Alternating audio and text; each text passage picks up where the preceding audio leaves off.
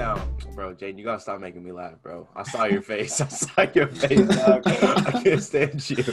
I cannot stand you. Damn it. I'll just look at.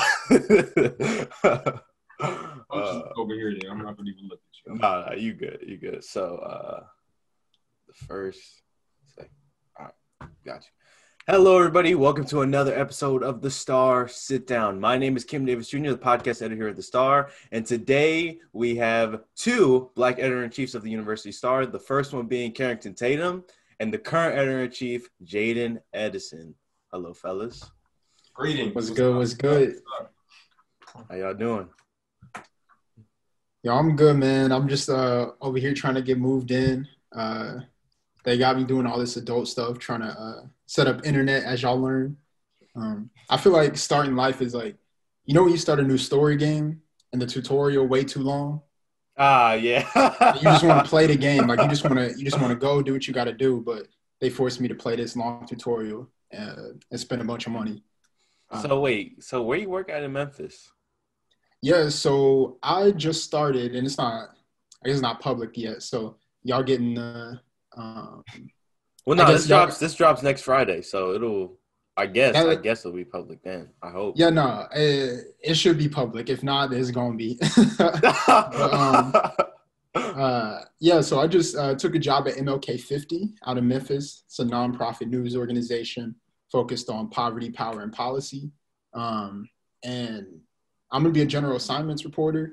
So I'm going in to tell stories about the people of Memphis, which, if you know um, anything about its storied history of, um, you know, the history of of race and racism in the U.S. If you know anything about um, um, the economic effects of racism, um, you know, Memphis is sort of a uh, it's a an epicenter for you know all of the issues that can go wrong with you know an urban environment. Um, throw racism on top of that, and you sort of have a people or a group of people who are, um, I guess, more or less bearing all the consequences at once. And so, trying to get in there, tell some stories, and hold some people accountable for it. so what? What brought you there? Yeah, so I got to MLK 50 in a in a roundabout way. Um, uh, the position actually comes through Report for America, which, um, for those who are not familiar, it's a part of the Ground Truth Project. Uh, and essentially, what they try to do is uh, take reporters and put them in news deserts or in places, um, you know, that need assistance bolstering their coverage, but may may or may not have the resources to do so. Um, and so, through Report for America, they reached out. Um, and this is actually mid-pandemic. So, um, you know, right after graduating from Texas State, I had um, what I thought was a, a great plan lined up.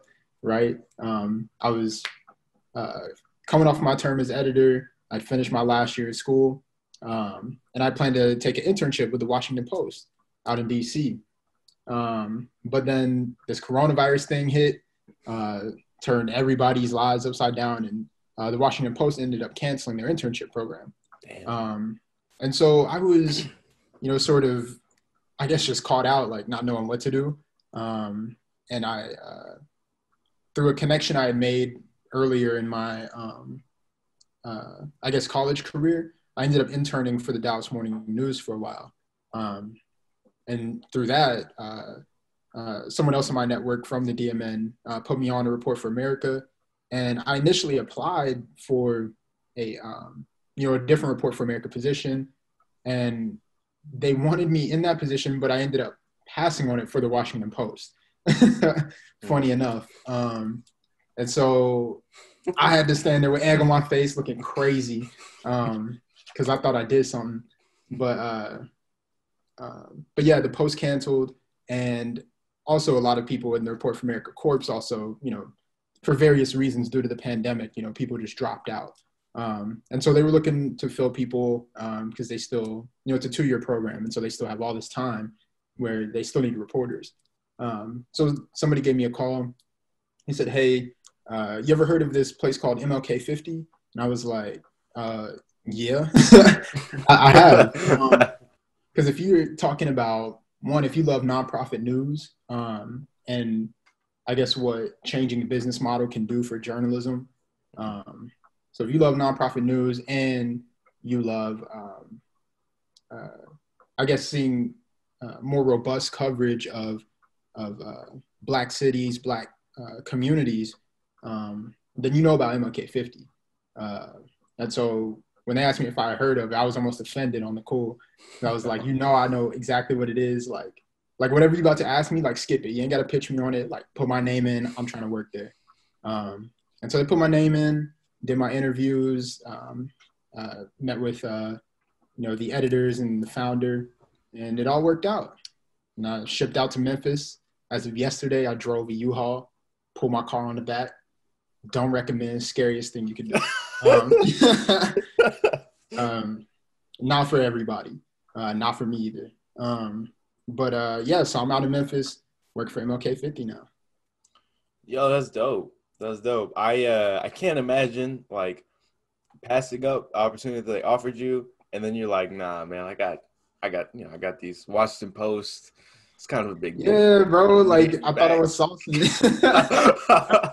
um, so this is a question I have for the both of you, since both of you have been the editor in chief here. So, do you do both of you like reporting better than kind of like managing and like overseeing, or what? Like, how do you how do you like like that like do you prefer being out on the field and like actually being hands on and kind of getting that firsthand experience reporting and asking the questions that you want to ask or do you prefer like hey guys you know i want to i want to talk about this and this is how we can approach it yeah, that's a that's a tough one i think i mean you, you sort of like uh aspects in both i think the biggest thing is that I guess when you're out in the field, for me, that I love most is obviously is that I'm in control, right? Like I know how I like things specifically. I know how I want to execute things.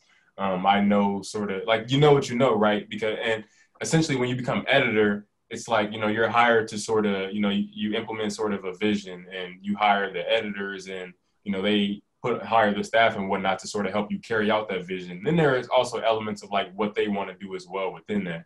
But at the same time, it's like you're trying to get everybody like on board to meet this like one specific goal as opposed to if I'm by myself, then I know what that is, and I'm, you know, I'm, I'm out there. Like, there's no, I don't have to. Nobody has to tell me what I want. You know, it, it's sort of that's understood, right?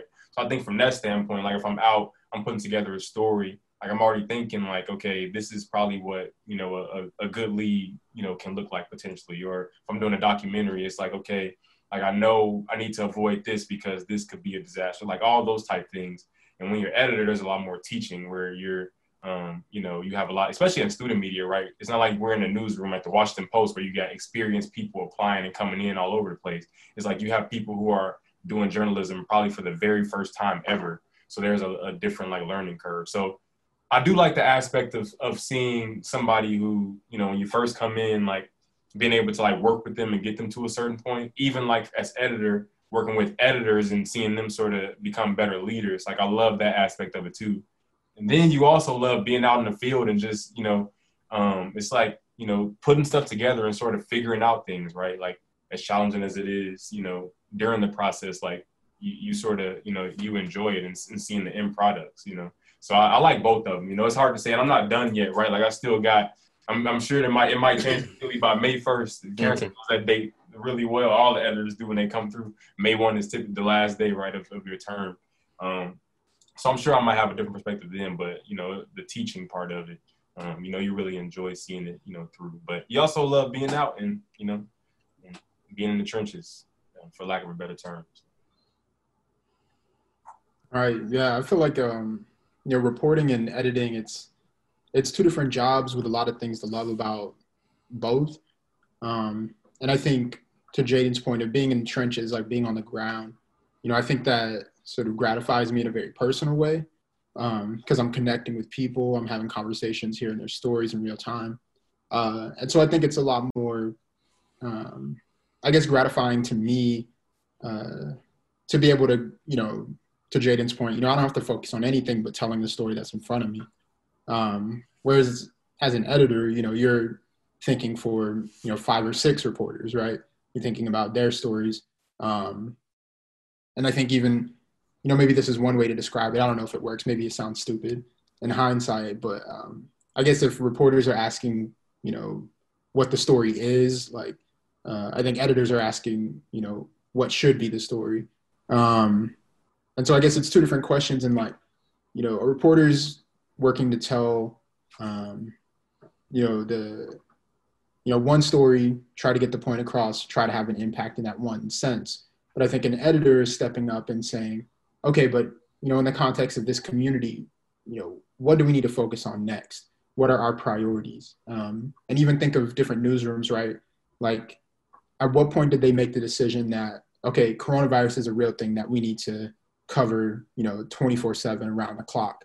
Um, not every newsroom makes that decision at the same time. Not every newsroom um, even has the same priorities when it comes to covering it. You know, do we just cover numbers? Uh, do we, um, you know, put out every new case? Um, are we telling people-focused stories? Are we telling business-focused stories? Um, so there's, I guess, a lot of bigger questions that inform the jobs of the reporters.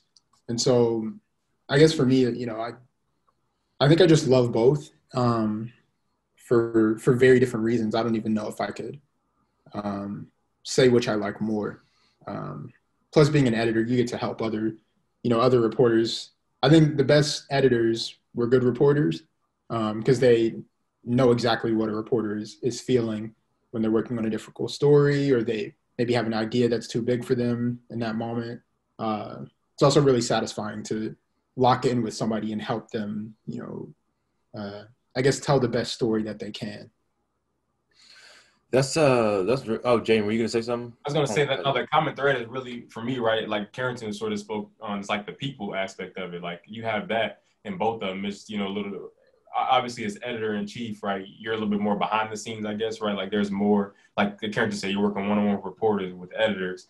Being out in the field is you know being talking to community members and and seeing, you know, uh, getting the the climate, like the pulse of the community, you know, the the people that that make the city sort of what it is. So th- that's the there's two like special sort of dynamics in both of them, um, you know. But yeah, you sort of enjoy both, right? Like I think it's all rooted in like you have to almost like you can't be a journalist and not be able to work with people, right? That's that's just you know. So yeah, the people is the common thread, I think. No, I uh, I got you. I understand, and I um I really like both of your takes because I think it's really fascinating. Um, like the love that people have for doing the different positions and roles. Because I know there are people that like really enjoy copy editing. Like you know, like I couldn't be me. You know, I don't I don't like it, but I think it's fascinating. Like when people have like that interest and that passion, and there are definitely people like at the Star were like, yeah, I can't I cannot see myself as an editor. Like that's way that's way too much responsibility. I'd much rather just be able to go out and talk to people and write, you know, the stories that I like and pitch ideas. And then there are people that like, you know, I prefer being an editor rather than a reporter. You know, I like overseeing people and I like being able to help people. And yeah, I think people is the common thread. And I think uh, both of your interests are really interesting, and I uh, I like them. I like them. Um, another question I, I had, you know, obviously or not necessarily obviously, but it's it's kind of preached about diversity in the newsroom and like you know you want to have diversity of thought, different races, and what have your experiences been as black journalists? Because both of you have been doing this for quite a while. So what have kind of like the positives and, and negatives been, and the highlights and lowlights?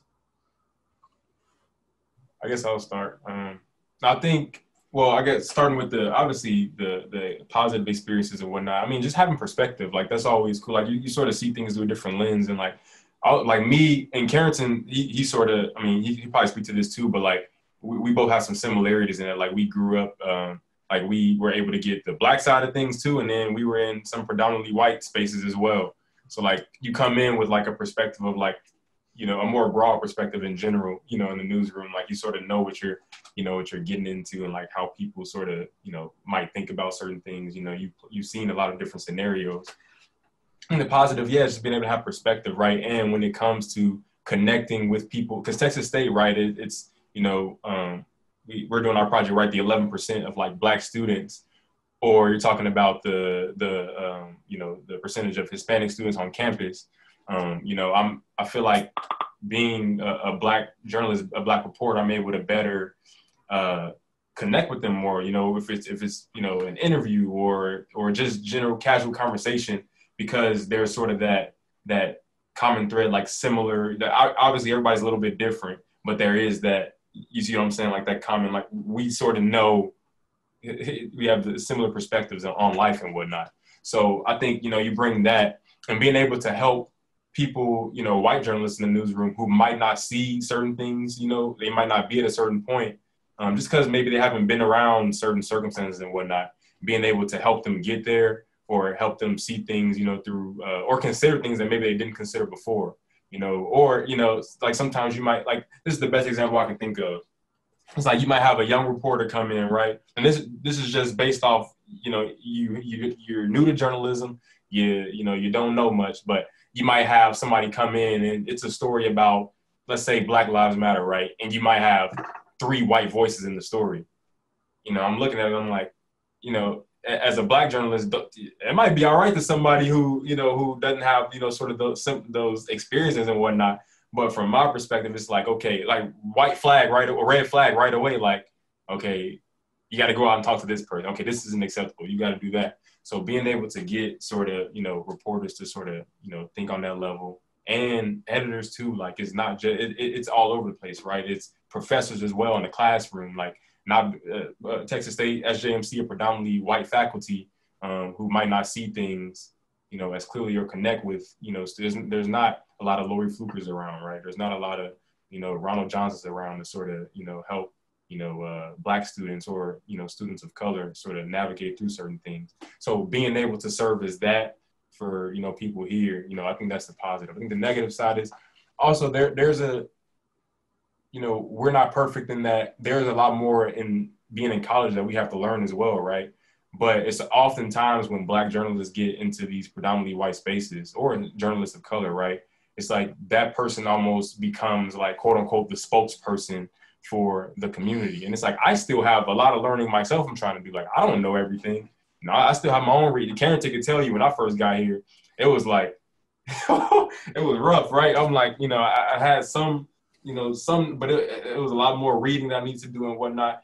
Um, you know, but people come, they might come to you with questions. Okay, what do you think about this? That might be, you know, considered like a, a, a black, uh, a black issue or I guess a black topic and whatnot. But there's still a lot of learning and stuff there. So, um, you know, so yeah, I, I would say th- those are you know, I don't know if that sort of answers your question directly, but yeah, just the positive is like being able to to connect with people uh, with such a diverse community, a, university community, right? Where talk about you know a special, a really you know special you know black student population who've contributed a lot. Where you talk about like something like the African uh, American Studies minor, that doesn't happen without black students. So being able to connect, you know, with you know students and um, and also you know help the people within the newsroom sort of you know think about things maybe they didn't see clearly before. Mean, obviously, uh, I was the, the other side was what I just sort of spoke on. So. I know it's probably all over the place, but yeah. Yeah, to Jaden's point, I feel like that's um, you know that that ends up being the experience of a lot of black reporters is um, I guess it's not only doing your job right, and then also having to be twice or three times as good um, at it just to to stay in place. Um, but then it also means like like teaching your white colleagues, you know, about things that um, they've either ignored or um, it's not knowledge they inherited because of whatever old traditions of, of white supremacy um, exist in that organization. Um, and I think it's interesting because I've worked in um, what will be, uh, I guess, four different newsrooms, including the University Star. Um, and every newsroom has a, is sort of at its own place when it comes to, um, I guess, either reforming or building, um, you know, the idea of inclusion in their organization practices, in their coverage, um, in their um, in their philosophies, um, and so. But either way, you know, you you're always going to run into that, right? Of, I guess to Jaden's point, you know, like people look to you as the spokesperson, uh, but I think also, you know, black reporters at the end of the day, like, you know, we're no, uh, I guess, no less adherent to the philosophy of journalism, right? Which also it's not in our job description to like be, um, you know, like the the resident black expert, mm-hmm. um, unless that is like your job somewhere. um, and so I, I, think a lot of reporters too like are unplugging from that as well. Like, um, but it becomes a double-edged sword, right? Because like you want the institution to be better, you want the coverage to be better, more inclusive of you know communities of color. Um, but at the same time, you love to just only be able to do your job like everybody else. Um, and so it, like it is tricky. Um, and I don't exactly know, like at this level, I don't exactly know if there's an answer other than everybody sort of defining boundaries for themselves. Um, but I also, to Jaden's other point, like I think it is, um, you know, it, people talk about the unique perspective that, um, you know, diversity adds um, to journalism. And I think it's, you know, it's not always about necessarily telling stories better. Uh, I think it's just telling more complete stories. Um, because I think if you, to Jaden's point, if you are writing about Black Lives Matter and you only talk to white people, then it's fine. Like, you know, white people can can have an opinion on Black Lives Matter, but did you tell the full story? Like, who are you leaving out? Who's not being spoken to? Um, and that can be true across issues of race, uh, issues of class as well. I think that's also really important to remember. Um, it's not just talking to, you know, the, um, uh, I guess the the fancy, um, wealthy people who are, you know, hold bureaucratic offices or maybe uh, well educated, and you know, have these really high titles. Like, what about the the working people, the people in between, right? Um, uh, what about the people who are you know doing the work with their hands right more so than with emails and and phone calls you know what is their perspective on, on these issues um, they may not be as well spoken uh, uh, and that's not to you know to stereotype right like there's you'll find whoever you want right there's well spoken people there's there's people who are not well spoken like uh, but i think a lot of times especially in y'all space right like it's higher education. And so you're more likely to talk to people who are you know likely educated. And so they their answers are crafted a certain way. And i think as reporters our ears are also um, i guess tuned to to look for quotes in a certain way. But i think we also find incomplete journalism in that sense too because we're you know looking at people from one walk of life um, and so I, I think even the premise like even understanding like that have being black gives you a different perspective to observing the news as it happens. Um, I think it also opens the sort of the floodgate to, I guess, do more complete journalism all around the board because you can take that one specific issue of race and apply it to any other perspective. So both of you touched on kind of like being the spokesman, like being the only voice in the room when it comes to certain issues. Like for example, Black Lives Matter. People will say, "Hey, Jaden Carrington, what do you think about this?" and you, you're kind of just put on the spot, you know, to give your perspective. So in terms of that for your from both of your individual perspectives do you see that being more of a burden or privilege in that do you think it's a burden that i always have to be the one that people look to or do you see it as a privilege like they look at me and i'm able to teach them and educate them on issues that they might not know about just like personally for us yeah personally personally yeah i mean i think when you when you sort of take on a role like editor, right? I, I think uh, you know that's just a part of the territory where I mean you're getting all kinds of questions that come in, you know, not even related to Black Lives Matter, but you know everybody's a little bit different. Like you know there there is the side of like I said, like I am still in, on my own journey of I'm still there's a lot of learning that I'm doing, right? Like trying to expand my worldview. Like there's never a point where you become the the all out expert on life, right? Like you're learning new stuff every day. You make new mistakes every day. Um, so I'm sort of navigating through that. Um, you know, I think uh, so. I guess to, to, directly answer your question is that I don't necessarily see it as a as a burden. Like I, you know, it, you know, being in this role, and then you talk about the the lack of like black leadership from like a historical standpoint, like specifically like within the Star. Like you know, there's some of that that comes in, right? But it is it's just the thing of you know, I'm not always going to have the answers to, and it's also holding people accountable to do their own research and do their own learning as well because i'm not you know i like i said i'm not a i'm not a history textbook i'm not and those aren't even always accurate right but i'm not the i don't have every single answer from a to z from one to one million you know it's a you know i'm still learning myself but people you know doing their own research, doing their own reading, right? Holding themselves accountable if, if you know if you're not, you know, sort of meeting or you're not sort of where you feel like you need to be, or if you have to ask certain questions that um, that maybe if you had sort of you know read up a little bit and you know done your own research, you, you could have come to the conclusion like you know by yourself. I think there needs to be as much as that, you know, as there is, you know, uh, asking, you know, I guess the the one or two black people on staff, hey, what do you think about this? Or before you do that, is it did you critically sort of try to think through it, or was it like sort of the first the first uh the thing you know you did you ran into a little wall and it's hey Jaden, uh, what do you think about Black Lives Matter, or what do you think about reparations, or you know something like that? It's like uh you know you put on the spot like Carrington said, or like you said, Kim. Um, so yeah, I don't you know I like I said I don't see. I I know it comes with the territory. It's just you know there just needs to be more of i guess self accountability across the board i guess in the industry like um, and then in student media where you have a lot of people that are still sort of navigating their way through life and learning and you know going through their own trials and tribulations.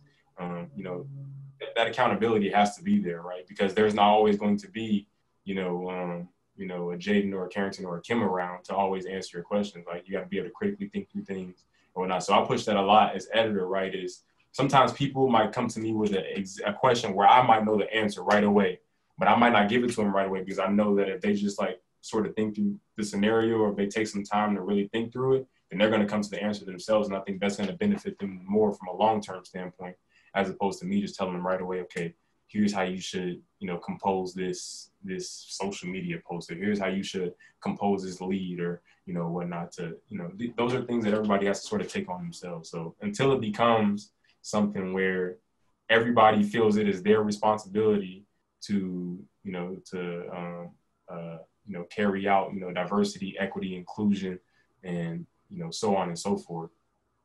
Um, yeah, it'll always be a thing within the industry that we're going to continually, you know, have to address and whatnot. So I know it's kind of all over the place. It, it, that's just, I mean, I guess that's but that's the best answer I guess I can sort of give. It's, it's not a burden necessarily. Um, you know, I don't mind playing the teacher role. At the same time, there needs to be more of people holding themselves accountable and doing the research and the reading and whatnot. Yeah, I think Jaden hits the nail on the head. Because um, me personally, like, I'm not into holding white people's hands um, when it comes to issues of race. Like, you have to do your own work, do your own study. Because, um, again, like, I'm not a, a spokesperson for all black people. Because even if you think about that, right, like if you break that down to say that, oh, Jaden's one, because he's a black man, his one perspective helps me understand everything there is to know about racism. Uh, like it's racist in its premise because then it also suggests that black people all think one way. Um, and it's like, like we don't say that about anybody else. Like, like millions of people in the country, like we don't find um, you know one white person and say hey what does the white community think about this? Like we don't do that. We do that to to black people. Um, and so i i think it's really important to remember that too and even to take pressure off because i do i felt i have been in spaces where i felt pressure to like have the the right answer or to have the um i guess the best uh answer to issues of race because if not then i feel like somehow i haven't done my job like i've let um my I don't know. I guess like let the culture down by not not having the right answer in that moment. Uh, but I think it's it's fake pressure because it's not really based on on anything. Like it's a self obligation, right? Because you want to be doing right. Like you want to be, um, especially in our field, right? Like we work in journalism, where a lot of the institutions we'll end up working for um, will probably be uh, predominantly white institutions, especially if it's a legacy organization like an old newspaper. Then like usually it's a a white institution with a racist past, and so you know that that also informs the the foundation and the construction of that institution. Um, so if we are going into these white spaces, white institutions, hoping to change them uh, for the better and to better serve, um, you know, uh, um, I guess more people, then you know we sort of want to be on the right side. But there's a, a Dick Gregory line. I think it's it goes something like, um, "It's being black doesn't make you an expert in racism any more than being sick makes you an expert in medicine."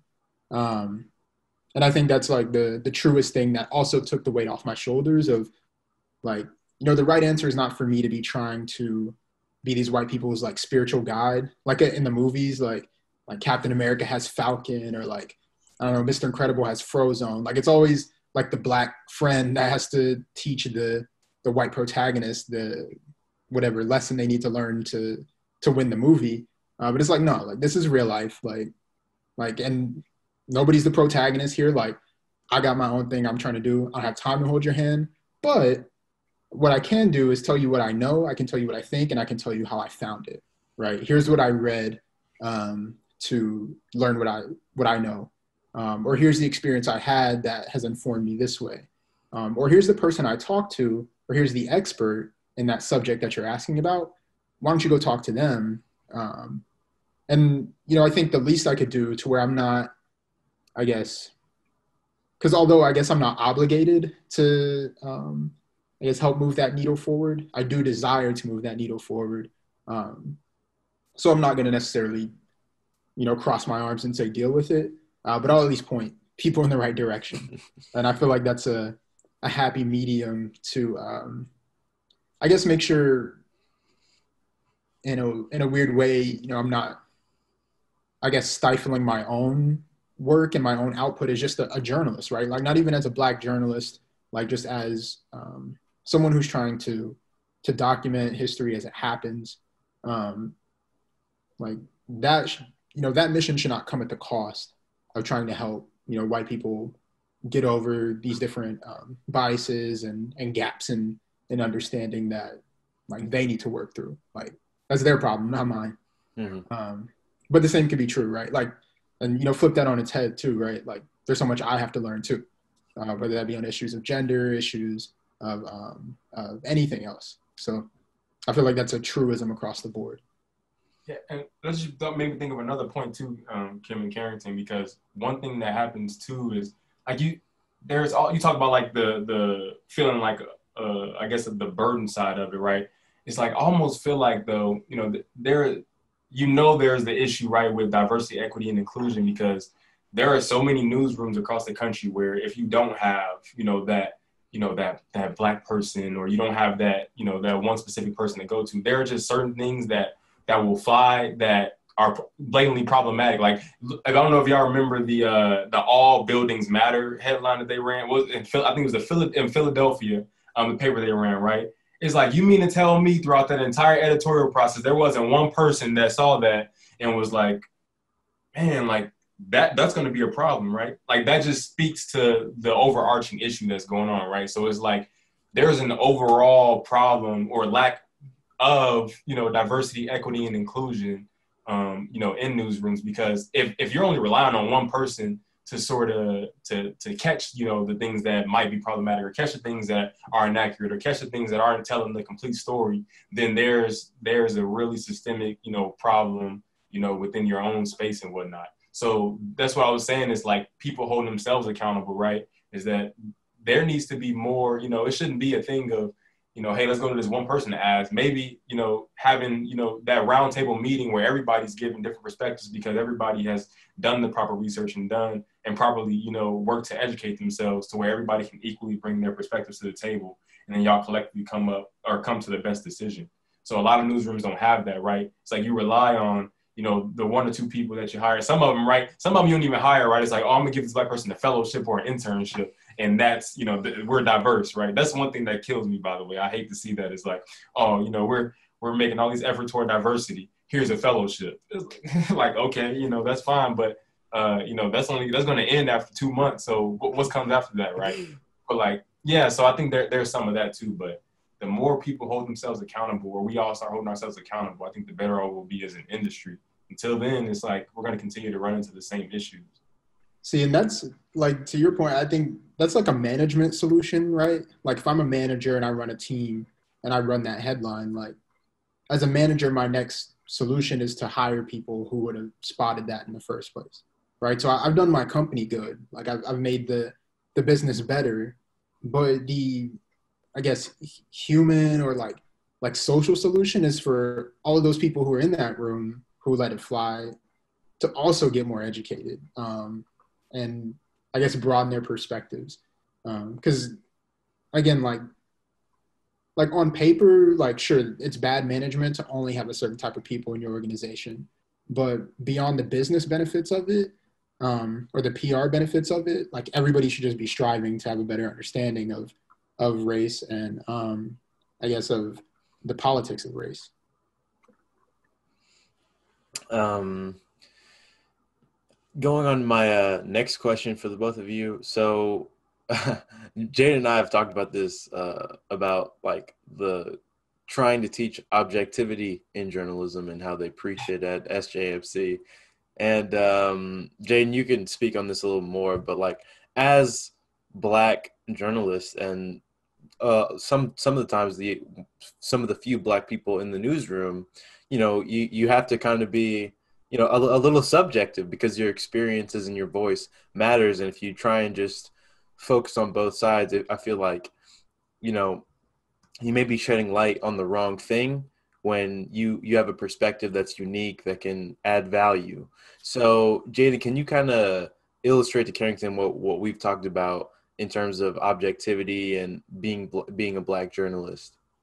Yeah, um, you know, first and foremost, right? Like, it's something I've, I've sort of had to unlearn over the years, right? Of like, and everybody's, and this isn't just a, just to be clear, right? This isn't a thing that's you know just unique to Texas State or the school of journalism and mass communication, right? Like these are industry wide problems, like in every newsroom, right? Where you know from you know, like the roots of journalism is rooted in like this false notion of like doing things completely down the middle, right? I mean, it doesn't exist. Like, I mean, think about it, right? Every decision you make as a journalist, like, I mean, any decision you make, there is, you know, some form of subjectivity in it, whether it's, okay, who am I going to talk to for the story? Or how am I going to construct this lead? Or from a management standpoint, who are we going to hire? Like, there's no, is no such thing as like being completely down. Like, it's, it's, it's impossible, right? Um, I think it goes back to Carrington's point earlier in that, you know, true object objectivity, right, is telling the complete story. Like that, that's what, it, you know, it sort of comes down to. So the, the best way I can think of it, right, is, you know, we've been, uh, one thing, this is the perfect example right here.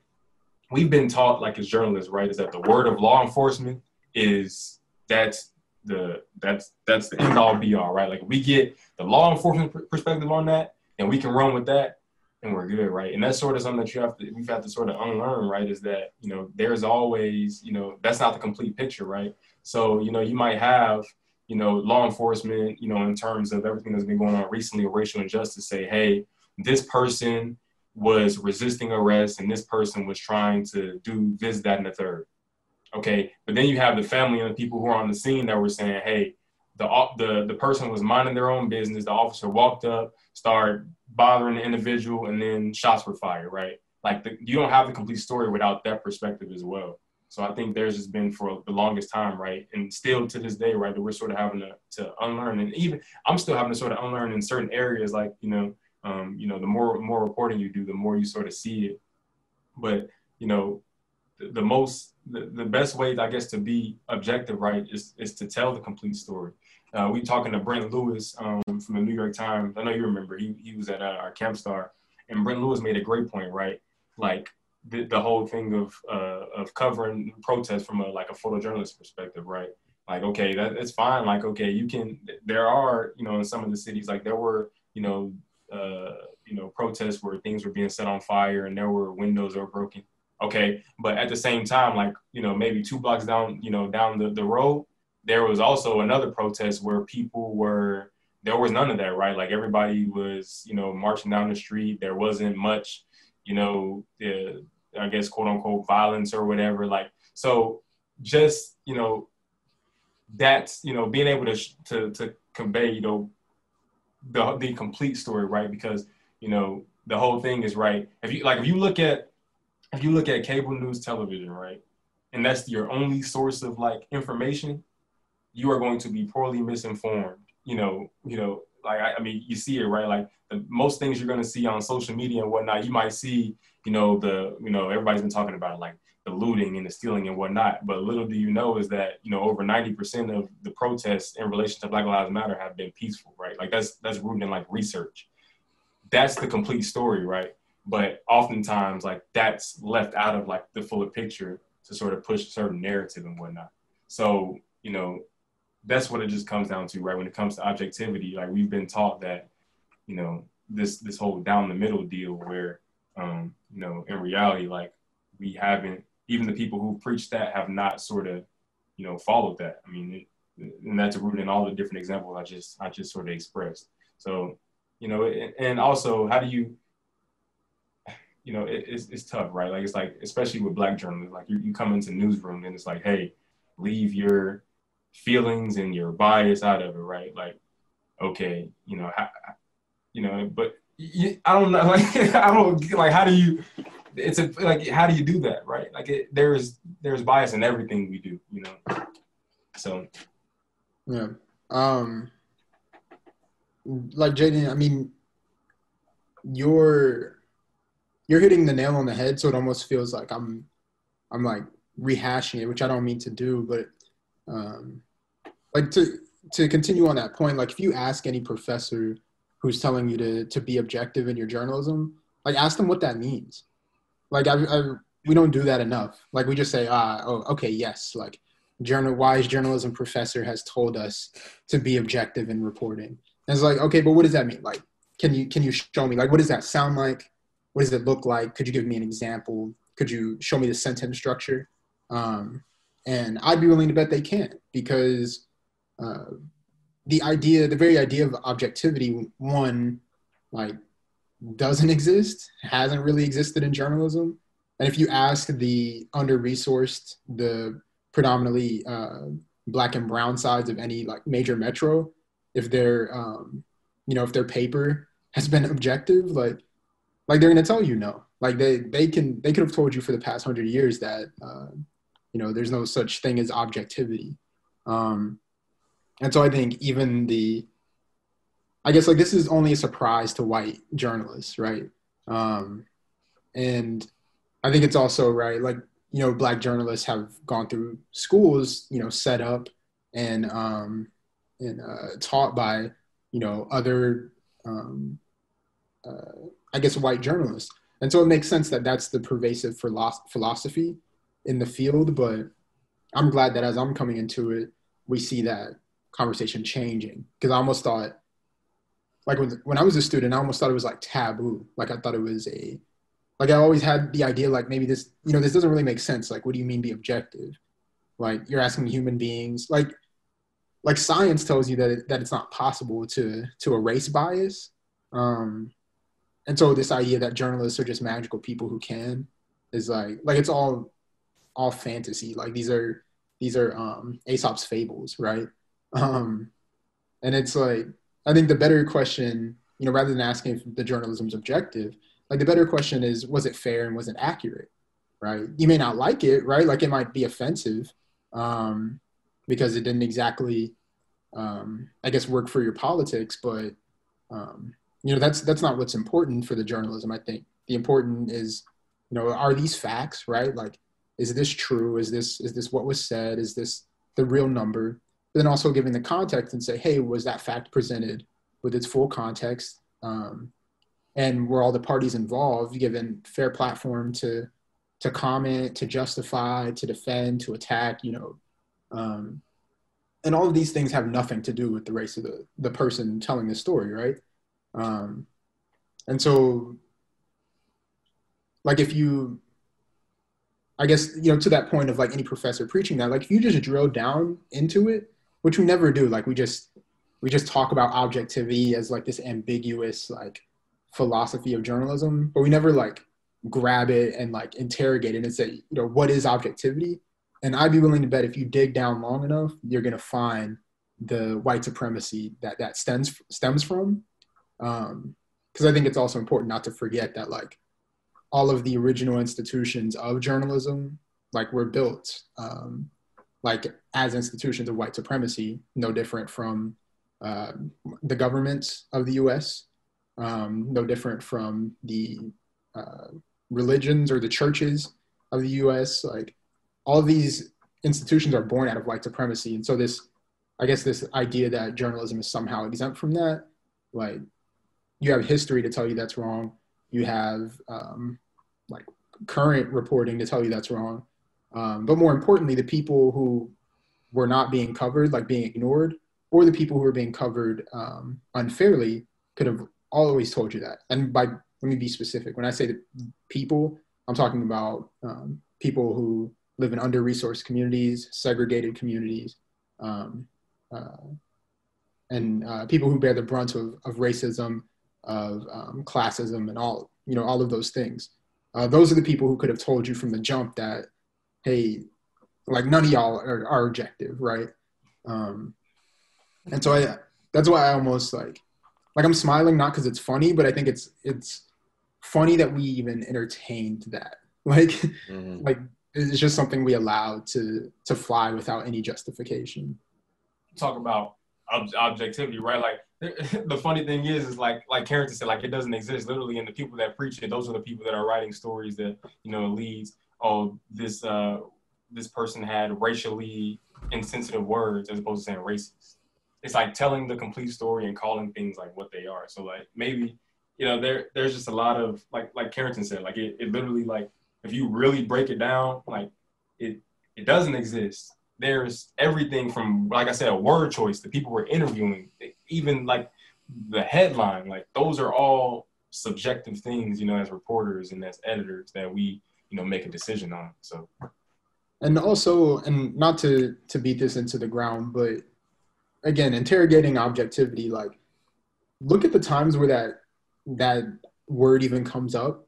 Like uh sorry it does not come up in conversations about you know um, i guess what the uh, you know the school is changing its its mascot or, or the school is changing its its colors. Like nobody's talking about objectivity there. Nobody's talking about objectivity in um, uh, i guess the the latest business moves of whatever local company is headquarters there. Like we talk about that when it comes to race. And specifically we talk about it when it comes to reporters of color um, covering the communities that they tend to to maybe be a member of right? So like even with that full context right let's paint a complete picture about objectivity. Um, and when we have that conversation and it um, i guess it looks a lot like or a lot less like a philosophy to make good journalism and much more a tool to gatekeep who's allowed to be a journalist and who's allowed to to um, I guess, tell stories authoritatively over, um, you know, whatever community they're covering.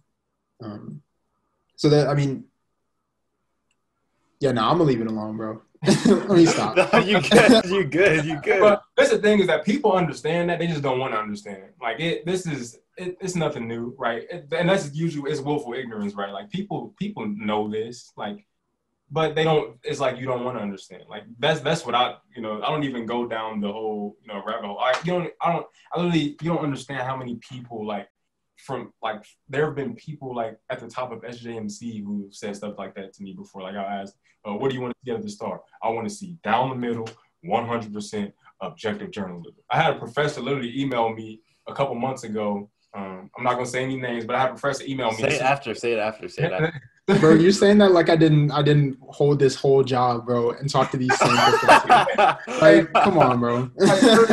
professor emails me, um, and it was it was actually like a helpful like tip or whatever. It was something like it was like a small like thing, um, like word distinction in the story, and I was like, okay, that's perfect. And she's and then she added something like when I emailed her back, she's like, oh, I'm so glad you respond, um, you, you uh, responded. You know, I'm really happy to see you know the star and his young journalist really putting in the work. Like we need more objective, down the middle, 100%, you know, you know, no bias journalism because there's not a lot of that going on right now. That's pretty much what the message was. And that's what you sort of lost me. I was like, oh, all right, well, pre- appreciate you for reaching out. You know, you, you take care now. Have a good one. yeah. No, it, it's all weird. And, and again, like it's always, uh, I guess when we call things down the middle, we also never say what that is. Like we just say it was down the middle to that person. Um, but we never, you know, nobody can ever define it. Nobody can ever explain um, what that means. And even to your conversation about like, you know, the police for, you know, up until now, like you get a police report, you and you copy the police report, you publish it, and then we say, oh well, did our objective journalism for the day, like gonna head out. Um, when it's like, I guess what gets me is I think about the contrast of how that's always been a practice and especially in conversations about police brutality, police misconduct, it was never that. Um, I guess like nothing changed about the police to make them less trustworthy. It was just that journalists changed their minds, or like white white institutions changed their minds, and so that's why I always go to. I guess I, I've never tried to get too romantic about one, um, um, or I guess about the philosophies that they teach us in journalism school, because um, I think practice is the best teacher. Um, but you know, there were. I guess if anything, it's more motivation to like be a good journalist by going out and talking to the community that you're covering. So rather than relying on any, any one agency or any one authority um, to tell you how to do good journalism, like let the community that you cover tell you how to do good journalism. Because what could have saved a lot of people um, from being on the wrong side of history is like, like if you go to any black community, right? Like any any black side of town, they could have told you for years the police be lying. Like, like I mean, what more do you want? Like you got a whole genre of music like hip hop is built off of off of resistance, and you got track after track of black men telling stories about how uh, police have brutalized them, um, police have robbed them, police have set them up, they've planted evidence, they've um, you know all of these different things that we we report on now and say, whoa, like that's crazy. Like there's there's so much misconduct. You mean we shouldn't hang on to every word the police says as as the golden truth? Um, and it's like the people in the community could have told you that, you know, 50, 50 years ago, right? Um, it was just a matter of the institution not wanting to hear it. Um, so the lesson there is to get in your community and ask your community what's going on, not your J school, not your editor. Um, I really like the part where you were talking about uh, the best way to go about it is to have fairness and accuracy. I think if that was talked about way more, that we wouldn't even be having this conversation. Because, like, well, we just needed to be fair to both sides, let both sides speak. We'll give the facts and just try and make a complete story out of it. I think that's way better than uh, just saying, you know, objectivity. Because hearing both of you break it down, it's like, damn, it really, like, you could choose who you hire. I mean, you choose what words you write, how you phrase things. It's like a racially motivated attack as opposed to a racist incident, a, ra- a racist attack. You know, it there is so much subjectivity that you know the notion of objectivity just doesn't exist. And do you, do either of you think it's it's just kind of a privilege that white journalists have as opposed to like a person of color or specifically a black journalist? Yeah, it's most certainly a privilege. Like, and I mean, in any way you cut it, um, because again, like nobody's asking white journalists if they're, um, you know, if they're allowed to cover events focused on white people, right? Um, like they don't have to deal with that. Nobody asks if they're objective, but black reporters want to cover Black Lives Matter. They want to cover a protest, and then suddenly there's all these questions and and also the backhanded memos, like the mass emails about, uh, you know, just a reminder our values are to stay uh, this way about a protest, like you know, all of the coded language they use to disguise it as well. Like white reporters don't have to deal with that. Um, and they're allowed to report on the white community um, all the same way. Uh, and like, I feel like I say the phrase white community in jest because I don't want anybody to start using that seriously and think um, uh, like we should be saying black community because I, I despise the phrase when people are like the black community is is up in arms or the black community is outraged. Like, like what are you talking about? like millions of people are are a, a community. Like, okay, um, but uh, I guess to your point, like it, it's a privilege in every sense that their job, like they just get to do their job. And if anything, that's all like our ancestors have ever been asking for is like, can I just do my job? Not yours, not hers, not harder, not easier. Like I just want to do mine, if that's cool. yeah, not you nailed it right on the head, right? It's like the whole, you know, nobody, literally nobody's asking. You know, when you hire a white reporter, um, you, you know, you assign to a beat. It's you know, there's never those conversations of, hey, you know, just a reminder to, you know, leave your bias out of, or you know, I don't, I don't understand like the situation. The the best thing I can think of, right, is like with at the Gazette, right, with Alexis Johnson. Um, she posted, uh, uh, this was like, uh, this would have been months ago, where she posted um, after um, a protest or something. She posted like a picture from some country singer like concert or something, and like the the venue was like trash and all that stuff. And she put like a very sarcastic caption that says something along the lines of like, "Hey, th- these like rioters and looters are like going crazy," and it was like to show like how like ridiculous like people were sounding and whatnot. And the Gazette took her like off the the like the protest beat, and like she now like works at Vice News like after like it was a whole thing. Like that situation like that doesn't happen with that at least in my opinion, right, doesn't happen where you know you sort of you switch you know the person out. Like that's something that is you know unique to you know black journalists and journalists of color, right? Where it's like when you're you know covering you know things um, where you know people you know you know you know might be impacted. Um, you know, it's a it's you know there's always that that conversation, right? Of hey, you know, um, you know, the, whole objectivity thing we just talked about, right? Like that's more so, you know, you know, uh, relative to those situations, but you don't see that across the board, uh, you know, apply everywhere equally, and it's an issue. Yeah. And I think that's important to note too, of like, because I think fairness and accuracy also doesn't mean like throw your hands up and just let anything go in your story. Like, oh, somebody said it in, to me in a quote, so I I have to print it so I can be fair and accurate. Um, like that's not what that means either. And I think more people are I feel like people still aren't exactly okay with that idea just yet of even the idea that like like as a reporter, like what if and hear me out. Like what if there weren't two sides to white supremacy? Like what what if we just all agree that white supremacy is bad and we didn't exactly need to like hear arguments for it right?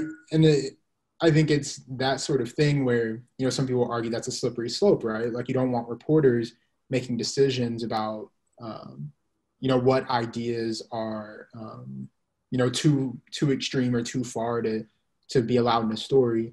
Um, and you know they might argue that's how they got here, but that's how white journalists got us here. I, I might add, um, but uh, I think it is important for us to at least have some ground rules, right? And I think they're pretty easy. Like they're not as as slippery as as one might pretend. Um, where like you have these ground rules that like you know, like people are like are valid, like existences are valid. Like it's not for the news to say like who and who does not deserve to live. Um, and I think it's, um, I guess it, it might be a more radical idea, right, in some spaces to say that the news ought to be on the side of, um, uh, or sorry, maybe not even say that on the side of, but like the news should be against some things, and white supremacy should be one of them. Um, and I think that's the different conversation that different newsrooms will have. And you can do all of that with while still being fair and accurate, right? Because um, you don't have to manipulate any facts to um, like white supremacy looks bad on its own. Like you don't have to pull anything out of context. You don't have to um, lie in your stories. Like if you tell the truth, white supremacy deads itself, right? Um, and so again, like I don't think newsrooms even need to be as afraid as they are of just saying, hey, like here's some ground rules. Like here's okay, like there is a line um, that we aren't going to cross, um, and it's and it's right here. Um, and so I, I guess to to wrap back around to your point of, uh, like it's not a matter of throwing your hands up and just saying anything goes.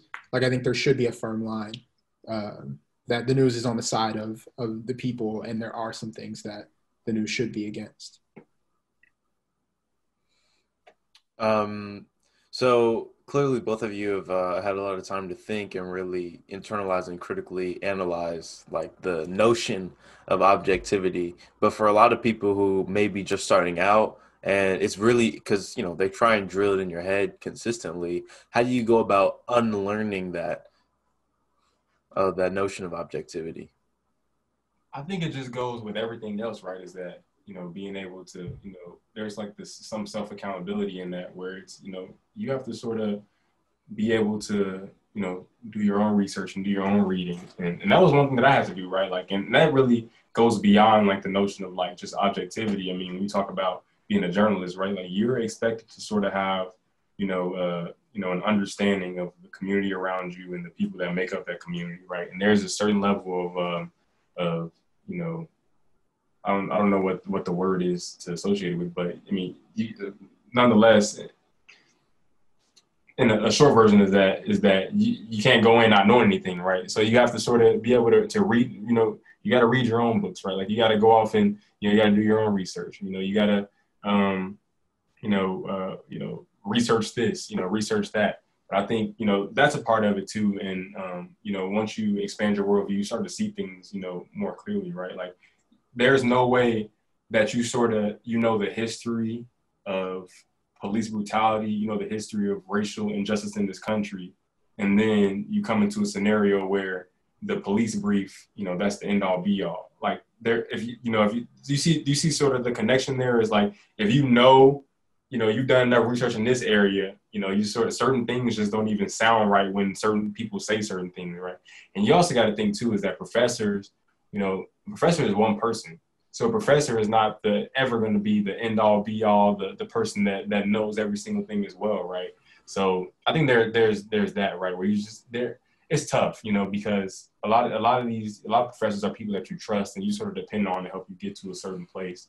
Um, I don't know, it's just a balance. It's a tough one. Um, for me, I can only speak for myself and sort of how I've sort of navigated through everything is that to give some credit, like I, I've learned, you know, I guess some some maybe some foundational things through um, maybe through like SJMC and whatnot, um, things that are going to help me moving forward. But a lot of the things that I've learned has been through, you know, conversations with people like like Carrington or uh, you know other people that have been here before, or and my own, you know, me realizing okay, I don't know enough. Like there's, you know, I, I or there are certain things that like I'm like I want to know more about this just out of you know curiosity, right? Like I might like I remember last summer I was like, you know, my memory on like World War II, like I wanted to be even sharper than like what it is now and what I learned in APUSH, right? So I went back and I went on Netflix and just watched that uh the the World War II in color documentary to get more like the specific details from like historians and whatnot.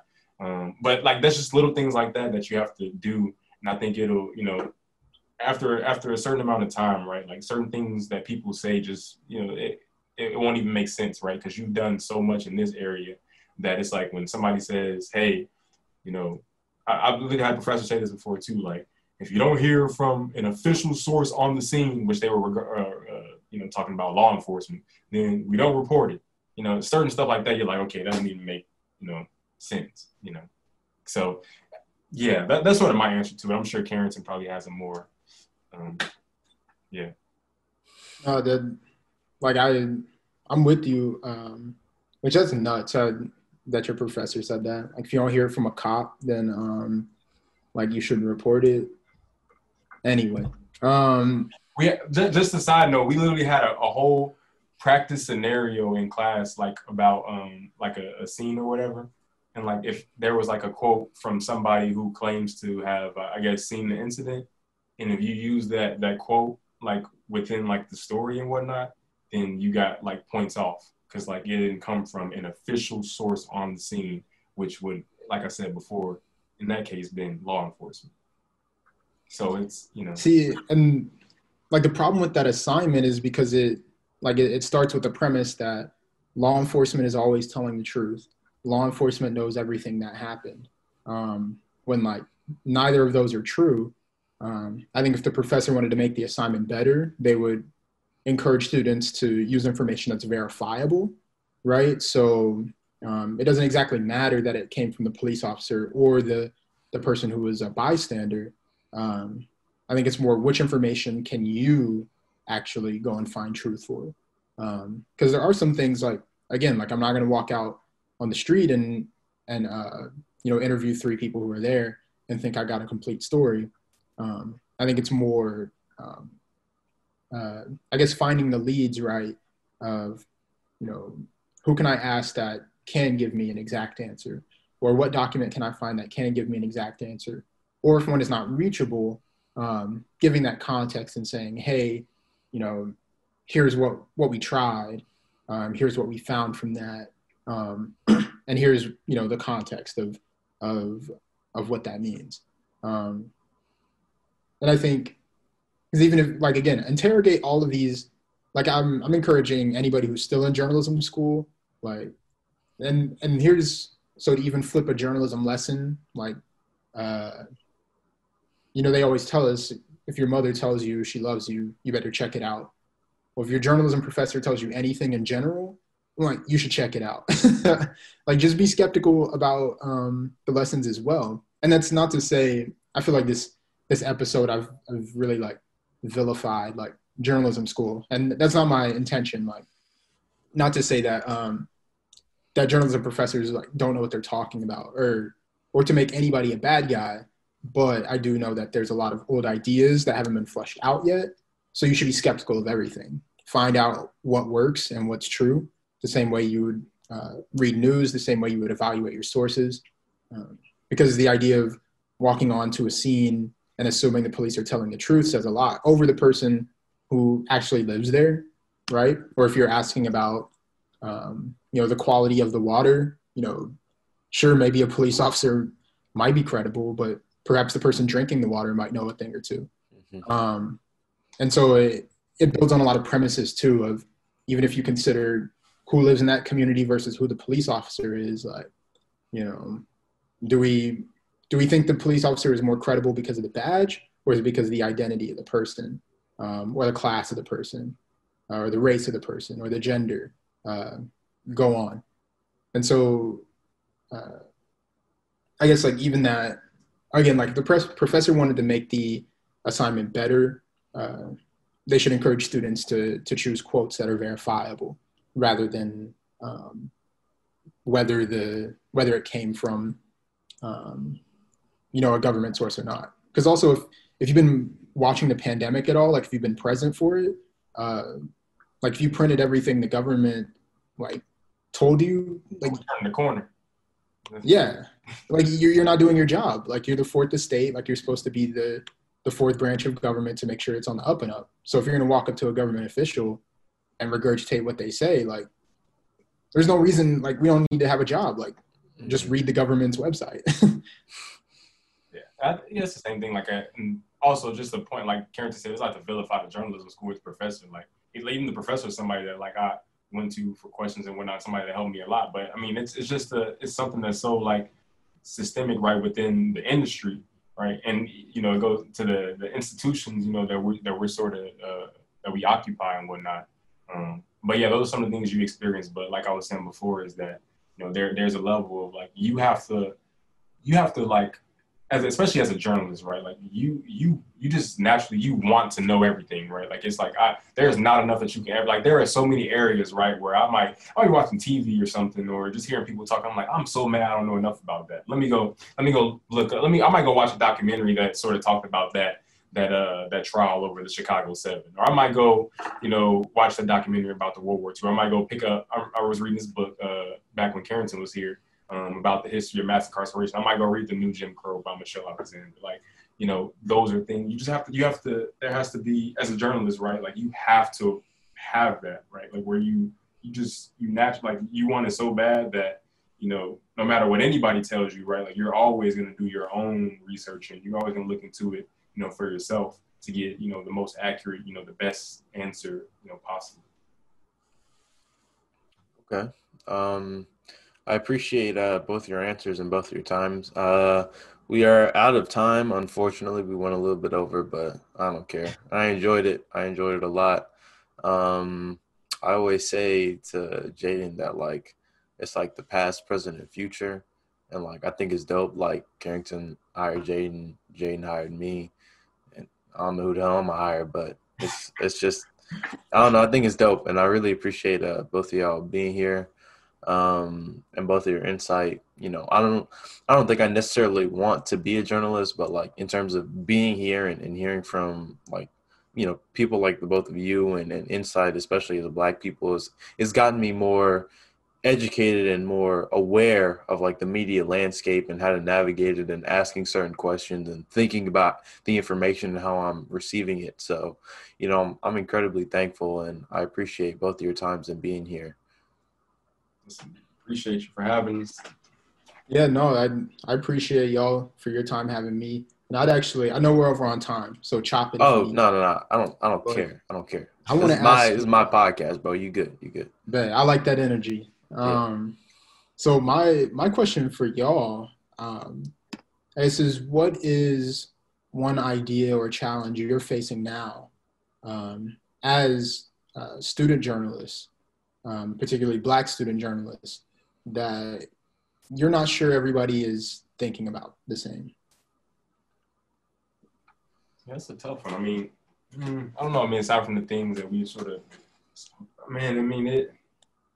Yeah, it just come. It just comes down really to, um, man, like when it comes to. I guess it's another point too is that when it comes to diversity, equity, and inclusion, like that's not just a within the newsroom thing that needs to be addressed. It's also the coverage.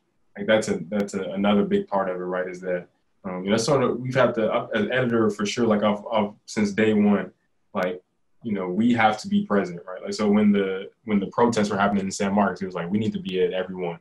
I don't care if it's back to back three days in a row. Like we're gonna be out there. We're gonna be present.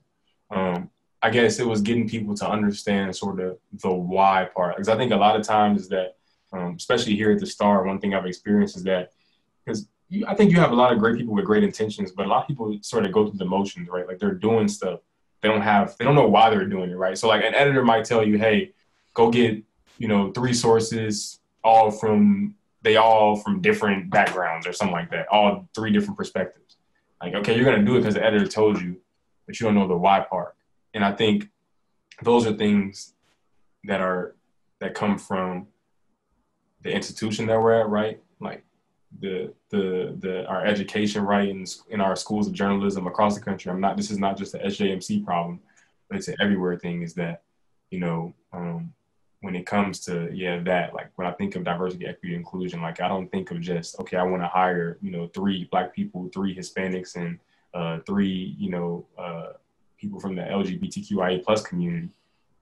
I I don't you know that it, it's it's also in the, in the coverage right and, and what you're doing um, the stuff you're putting out there because that's a reflection of sort of the people you have within the newsroom and how um, you know how, how much of a pulse and how much of an understanding you have of the community. So like for carrington right he's in memphis right which is a historically you know black town. Like so much history from you know mlk to very white history like elvis right? Like it's you know there's a lot you know there but you know so a place like mlk 50 right like the mlk 50 has you know the the pulse on the community um, you know, they're, they're, they have the people that have sort of, um, you know, been in the trenches, the people who, who have done the research and, and so on and so forth. And the coverage is better because of it. So everything's pretty connected, right? But I just think in student media, though, there needs to be more teaching of the why part. And that's sort of what Carrington was talking about with objectivity earlier when you were saying, like, when, when professors say be objective, what does that mean?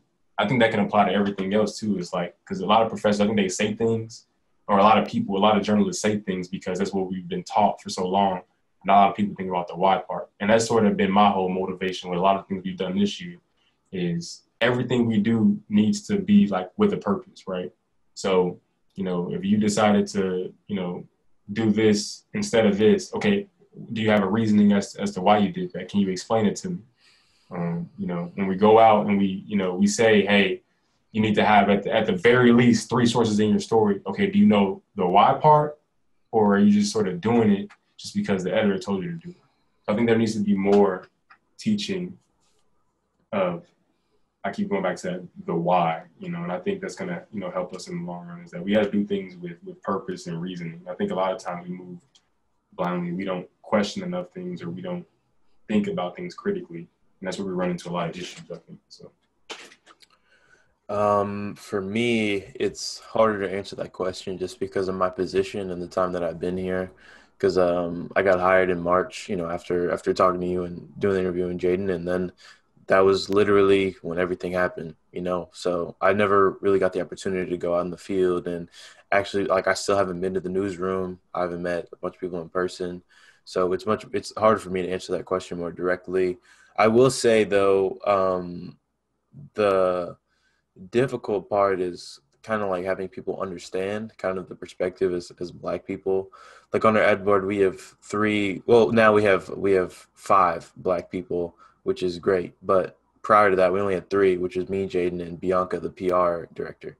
Um, and when we were thinking and coming up with ideas of, the Pointer Project and the 11%, like, you know, there was kind of like those people that were like, yeah, I like it, but, and it's like, ah, okay. And, you know, that, but it's like, you don't really get why this is important, why that, you know, the school has been, you know, this school has been around for how long, allowing black people in that number hasn't changed significantly, and, and God knows how long. Like, does that not seem odd to you? Like, can we not dissect that and trying to understand and get stories from all these people, especially in a time like this?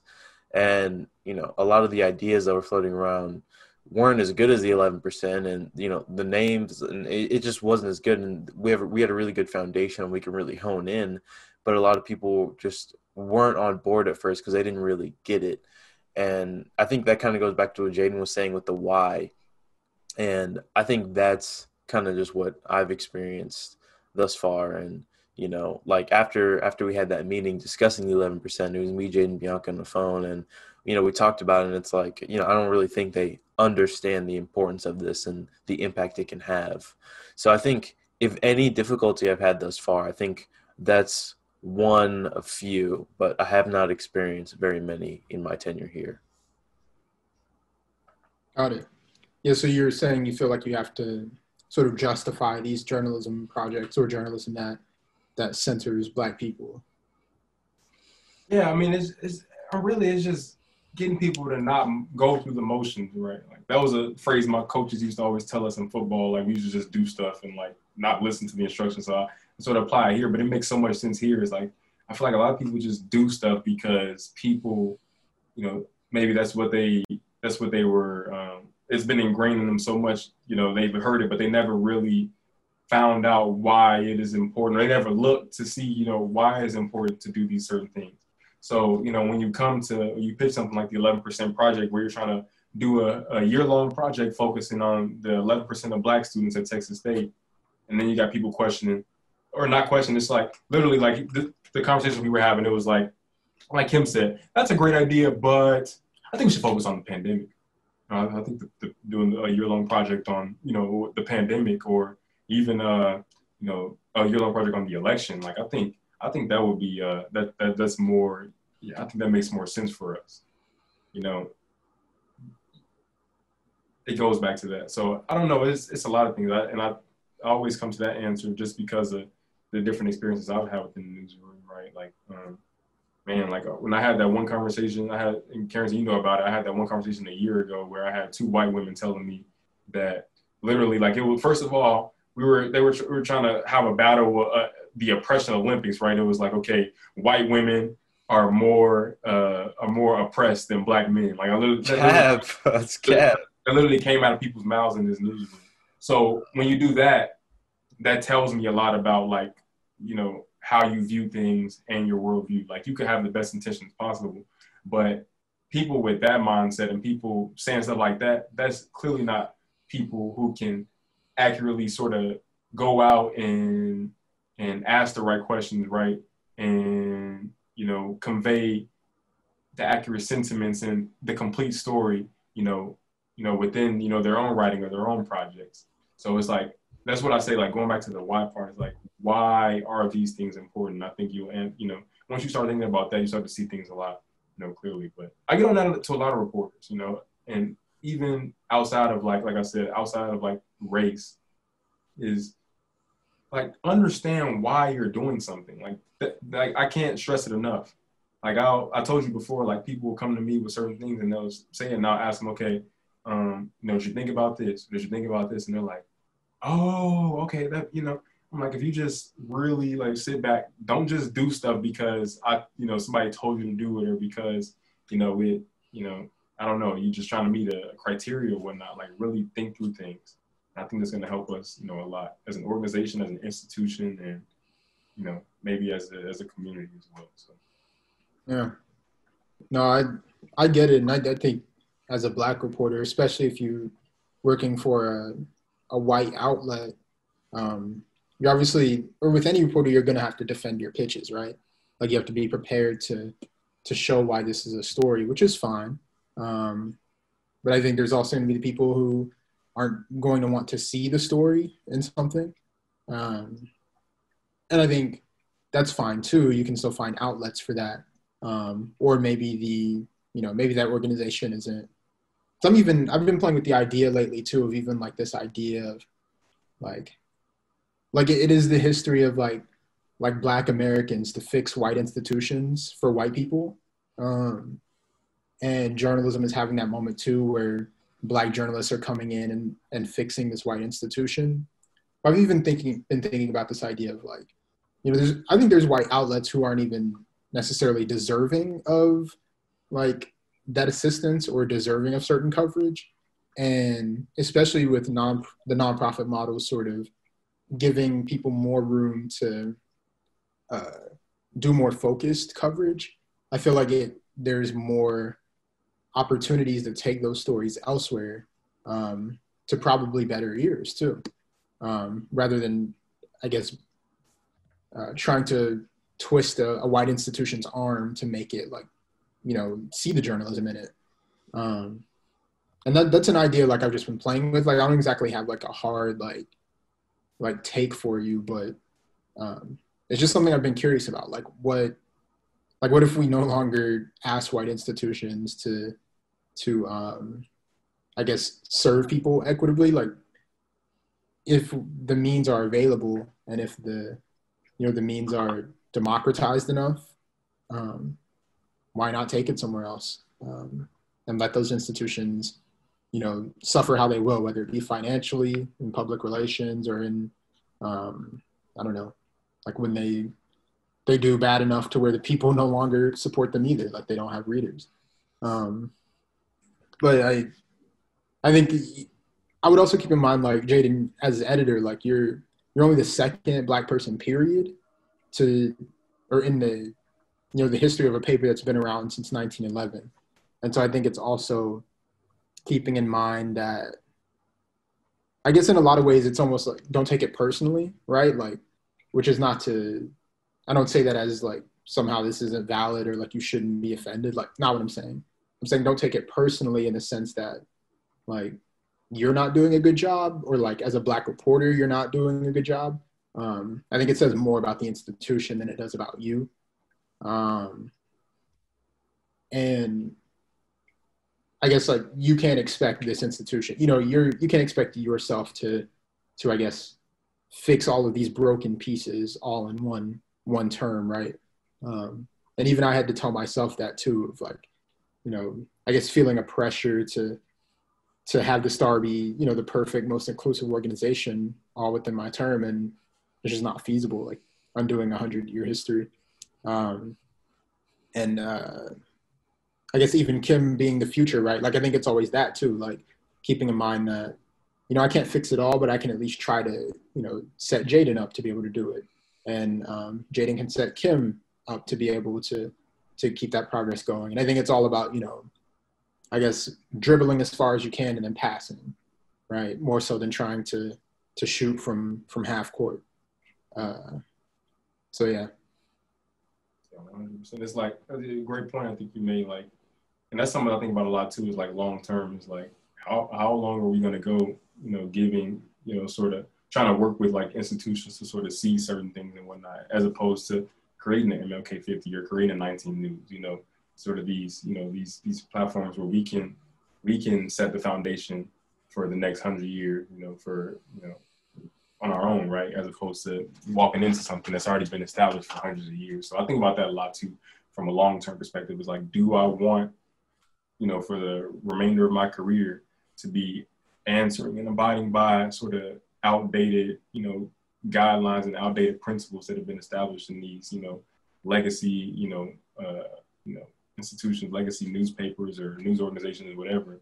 Um, you know, as opposed to just, you know, how about you start, you know, if like Karen said, you have the resources to do so, you know, um, being able to start, you know, start your own sort of legacy, right? And and um, you know, should change the course, which is what you've been seeing recently. Like like I mentioned, like with places like 19 News, is like okay, we're noticing that you know in a lot of places like the women perspective is just either completely like way off, or it's not there, or nobody's considering it. Okay, so let's go get a whole team of trailblazers from across the industry, you know, from all different backgrounds, and let's make our own newsroom. And then go look at their covers now, right? And you you know you sort of see the result of that. So I think that's sort of the future of that sort of might what be what has to happen, you know, in, in the long run is that we got to create our own. Uh, I think I heard Tyler Perry say that the he did a uh, when he accepted an award, he said instead of you know waiting on the the white man to you know give me a spot at the table, I went to Atlanta and made one on my own. And I'm like like exactly right, like that's that's sort of you know what it gets down to. So. but you might have to on the podcast.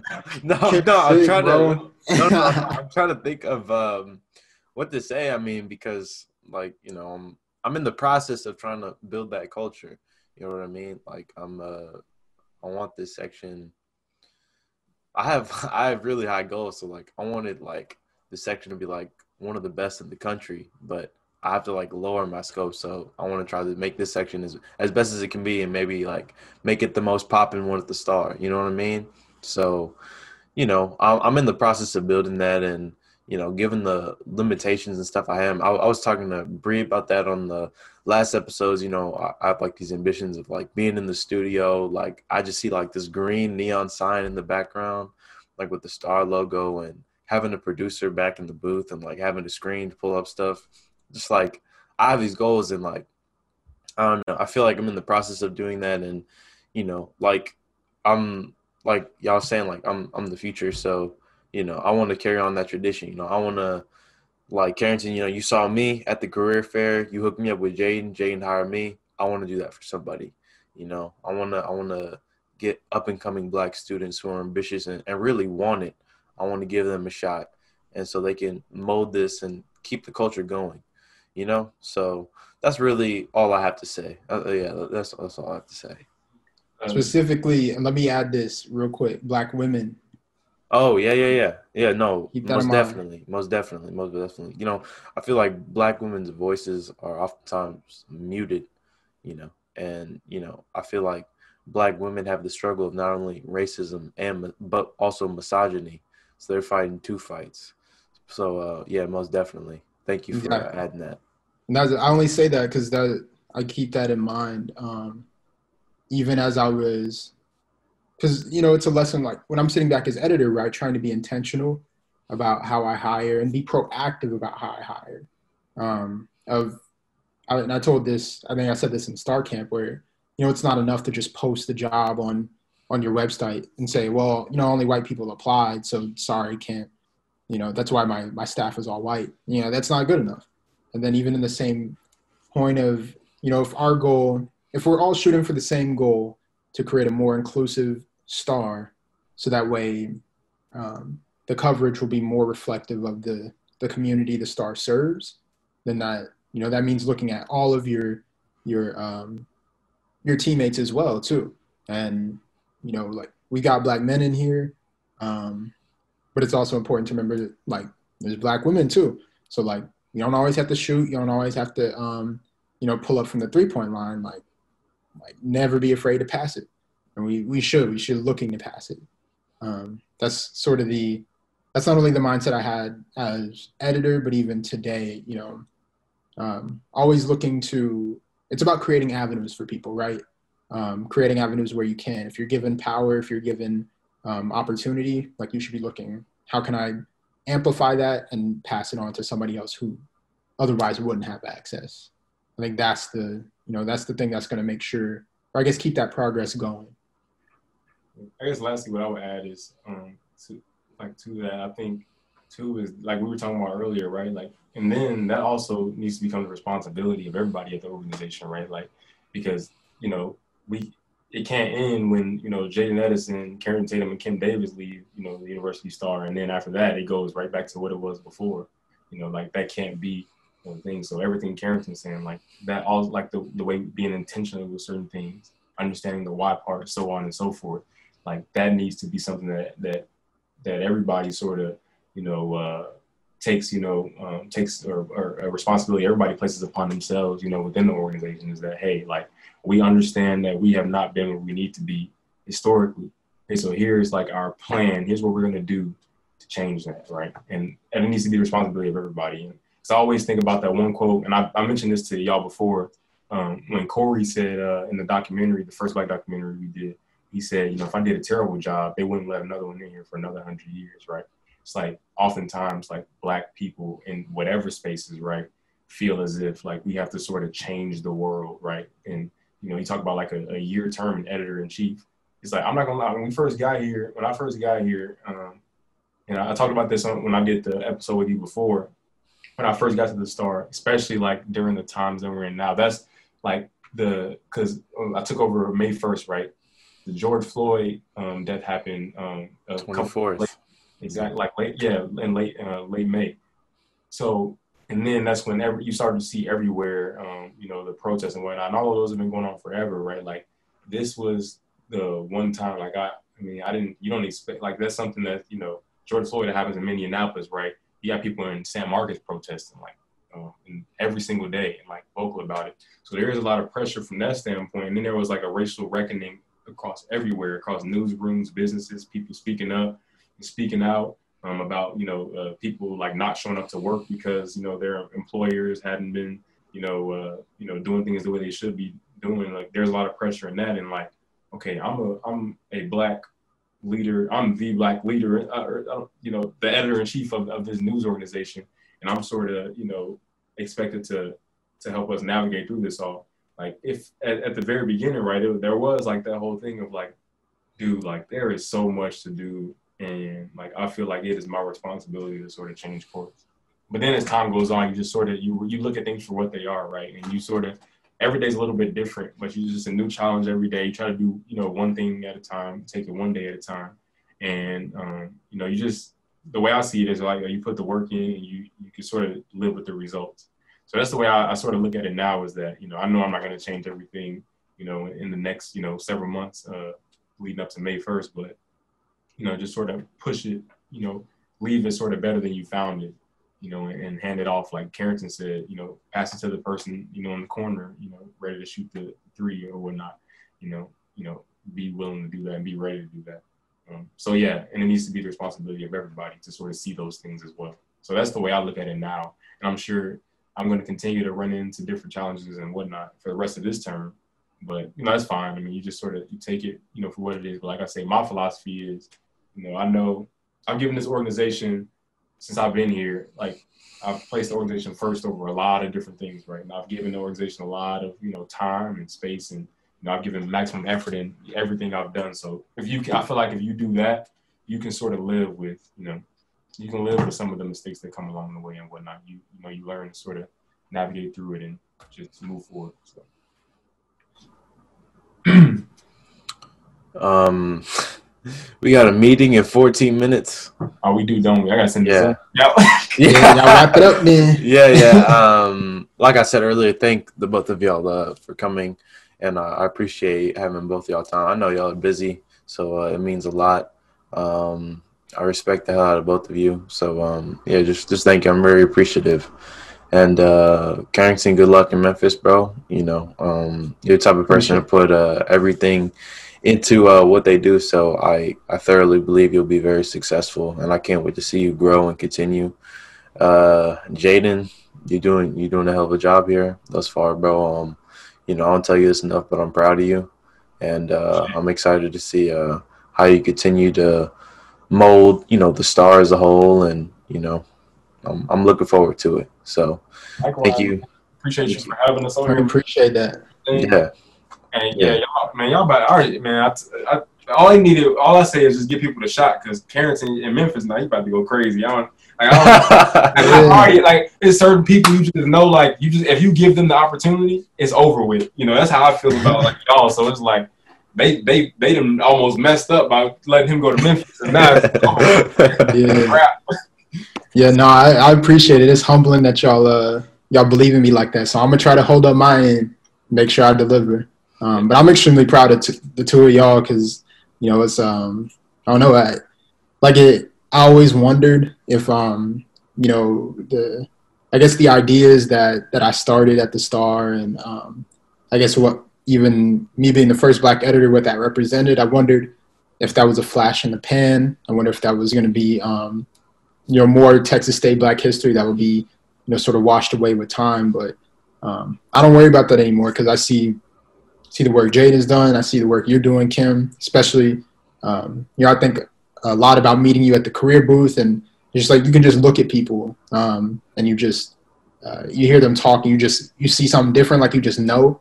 Um, I knew that about Kim, so um, that's why I'm never. Uh, I guess like I, I, don't worry anymore. Like I know it's in good hands. I know y'all gonna keep, um, you know, keep doing good journalism first and foremost, uh, but then also keep looking for ways to um, to make sure that that journalism is better reflective of the you know the community y'all cover, more fair, more accurate. So, proud of y'all. All right, thank you, brother. I'll uh, we'll talk to you later. Is that for the Star Sitdown? See you guys next Friday.